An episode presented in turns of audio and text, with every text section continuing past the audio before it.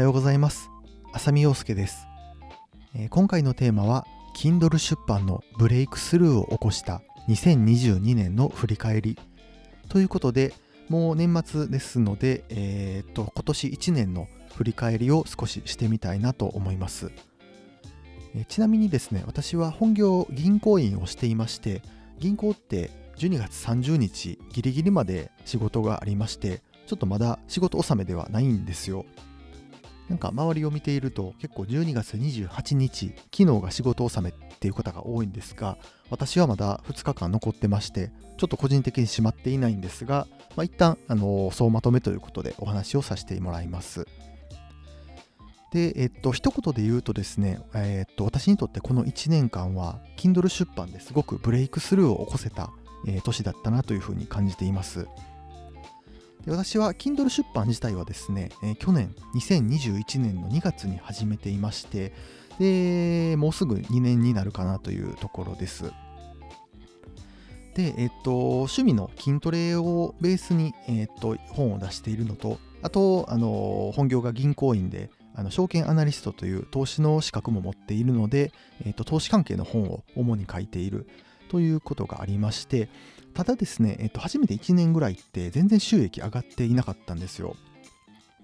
で、えっと、今年の、えっと、最初の方の収益、改めて見てみるとですね、今年1月の実績で1万4000円ぐらい、で、2月で1万3000円と、まあ、あの出だしとしては、まあ、あの1万円台やっと乗ったなというところで、スタートをしています。で、えっと、その後ですね、えっと、Kindle 出版はずっと今年続けていたんですが、急激に上がりだしたのが今年の5月になります。で、5月になると、まあ、これまで1万円台前半とか中盤ぐらいだったのが、5月に急に3万4000円ぐらいにアップして、え、6月に5万9000円、で、7月に12万円台と、で急に、えーとそこからどんどんどんどん上がっていってます。で、えっと、なんでこんな風に上がったんかなっていう風に、えっと、改めて振り返るとですね、やっぱり私にとって一番大きかったのが、外の世界に飛び出てたことかなと思います。で正直ですね、ちょっと私の話あんまり参考にならないんですが、私ずっと SNS もやっていなくてですね、で、えっと、あとはあの今では当たり前の A プラスコンテンツ作るとか、あのカテゴリーの申請するとか、そういう技術を全く知らずにもう1年以上やってきたんですよ。あの2021年に、えーと、Kindle 出版始めてからですね、もう、あの、どういうことが Kindle 業界で起こっているのか何も知らず、ただ Kindle 本の作り方だけは調べて分かっていたので、もうひたすらあの誰にも話を聞かず、自分の力だけで Kindle 本1年作り続けていた。ですので、あの全然宣伝できてない Kindle 本が、もう、えっ、と、5冊6冊ぐらい作れてる状態でそこではあまり収益が上がっていませんでした。でそこからですねえっとちょっと他の Kindle 作家ってどういうことをしてるんやろうっていうのを気になってきて例えばあの一般的にやっぱり Kindle 作家の方って Twitter をされていてで Twitter であの Kindle 本の宣伝をしたりだとかあとはその A プラスコンテンツっていう、えー、と商品ページの見栄えを良くするものを作ったりだとかあこういうことしてるんだ。これが結構普通のやり方なんだ。っていうのを知ってですねそれを、えー、今年の5月に、えー、一気に全部やりました。あのツイッターもですねこのアカウント自体は正直10年前ぐらいに作ったのがずっと放置したのがありましてそれを今年の5月にえ、っと再度再開してですねしっかりあのプロフィールとかも作り込んで再開しました。で5月にですね A プラスコンテンツ作ったりとか今まで全くやってなかったカテゴリーの申請してみたりだとか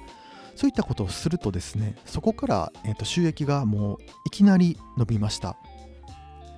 で、えっと、今もしその収益が伸びていない人ってもしかしたら最初にですねこのマーケティングって言われるところこっちの技術をすごくやっているのかなと思います。で通常あのその流れの方が正しくてですね私のようにマーケティング全くしてこなかったっていうのはこれある種間違いであります。ただあのこの遠回りをしたからこそですねあの私は1年間2021年はひたすらコンテンツを作ってで今年の前半もひたすら本を書くだけっていう作業をしてたんですが今年の真ん中からですね、え、マーケティングに力を入れるようになってそこから今までのコンテンツの積み上げとあのマーテマーケティングに入ったことがうまくマッチして急に伸びたのかなというふうに思っています。ただ一方でですね、えー、とぶっちゃけるとですね、最近は少し停滞をしています。で、えー、ともう少し今年の収益の印税の収益推移の話をするとですね、今年の7月が12万4000円、8月が20万円、で9月が26万、で10月、これがピークでですね、えー、と32万円まで行きました。で、この10月っていうのがもう一つ私の大きなところでですね、えっ、ー、と、Kindle 本を使った企画っていうのをしました。で10月に出した本がですね、えーと、筋トレ関係で懸垂のやり方みたいな本を出してましてでその懸垂のやり方の本を出したこれに合わせてですね、えー、自分が懸垂のチャレンジをするという企画をしました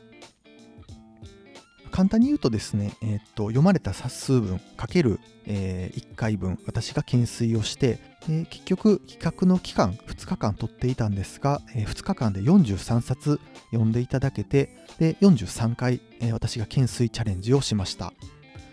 で、えーと、チャレンジの結果ですね、えー、私が懸垂、えー、13回しかできなくてですねでその差額分30回失敗していてでその30回かける100円を、えー、読者1名にプレゼントする。Amazon ギフト券を3000円分プレゼントする。こんな感じの企画でした。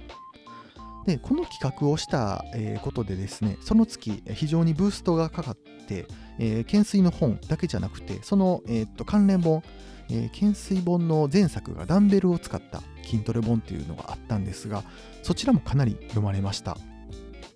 この10月の実績でいうと、懸垂の本だけ1冊だけで5万9000円。でダンベルの本だけで7万円の、え、印税になっています。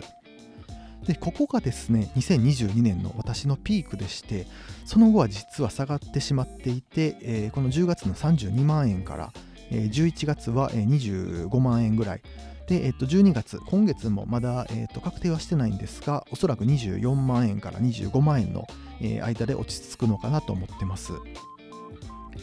で、えっと、まあ、一旦ちょっとピークから落ちてしまっているんですが、えっと、来年はですね、えっと、これをもっと飛躍させたいなというふうに思っています。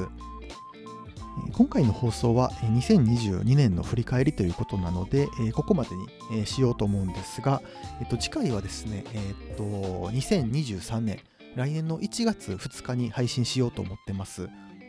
一応この、えっと、音声配信がですね、えー、月曜と木曜で固定していますので、まあ、そこはちょっと自分で決めたルールなんで、きっちり守っていこうかなと思ってます。まあ、今日も、えっと、12月29日木曜なので、えー、年内最後の配信ということでさせてもらいました。で、次回ですね、えっと、2023年1月2日はですね、えっと、私が考える2023年1年間の目標、で2023年は Kindle 出版関係で私がどんなことをやろうとしているのかで、えっと、どれぐらいの収益を最終的に目指すのかっていうところについて、えー、次回お話をさせていただければと思います。それではこの1年間、えー、この配信を聞いていただいたりですね、えー、私と、え交流していただいた方々本当にありがとうございました。では良いお年を。